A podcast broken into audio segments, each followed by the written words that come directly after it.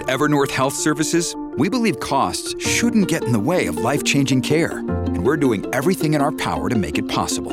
Behavioral health solutions that also keep your projections at their best? It's possible. Pharmacy benefits that benefit your bottom line? It's possible. Complex specialty care that cares about your ROI? It's possible. Because we're already doing it. All while saving businesses billions. That's Wonder made possible.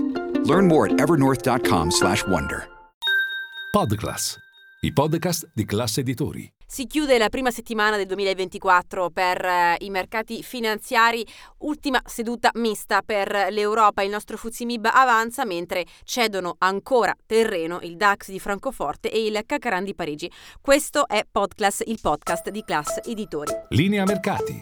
In anteprima, con la redazione di Class CNBC, le notizie che muovono le borse internazionali. Una giornata che eh, vede il DAX di Francoforte cedere lo 0,13%, il Cacaran di Parigi lo 0,3%, mentre Milano chiude a quota 30.440 punti con un rialzo frazionale poco più dello 0,10%. Oggi sono arrivati i tanto attesi dati macroeconomici market mover di eh, settimana, da un lato l'inflazione in Eurozona e in Italia, dall'altro i non-farm payroll americani che hanno battuto le attese e determinato volatilità poco prima dell'apertura eh, di Wall Street.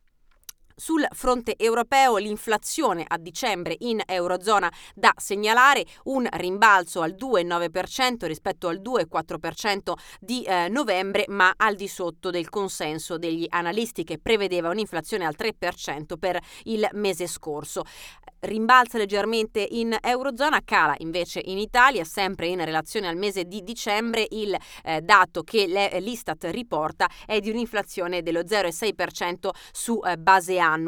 Queste sono le ultime indicazioni su cui il mercato inizia a ragionare per poter capire quando le banche centrali, BCE da un lato, Fed dall'altro, inizieranno a tagliare i tassi di interesse nel corso di questo 2024.